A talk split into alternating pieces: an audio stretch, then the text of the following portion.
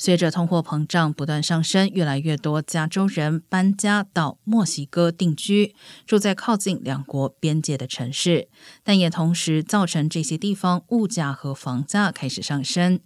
以靠近加州边界的蒂华纳为例，当地房地产商称中低价位住屋的价格从疫情以来已经上涨了至少 百分之三十， 但对许多加州人来说依然相当有吸引力。根据世界最大生活费用资料库 Numbeo 的数据，圣地亚哥一房公寓租金每月平均要价两千五百九十七元，而蒂华纳同样条件的公寓每月租金只要六百一十七元。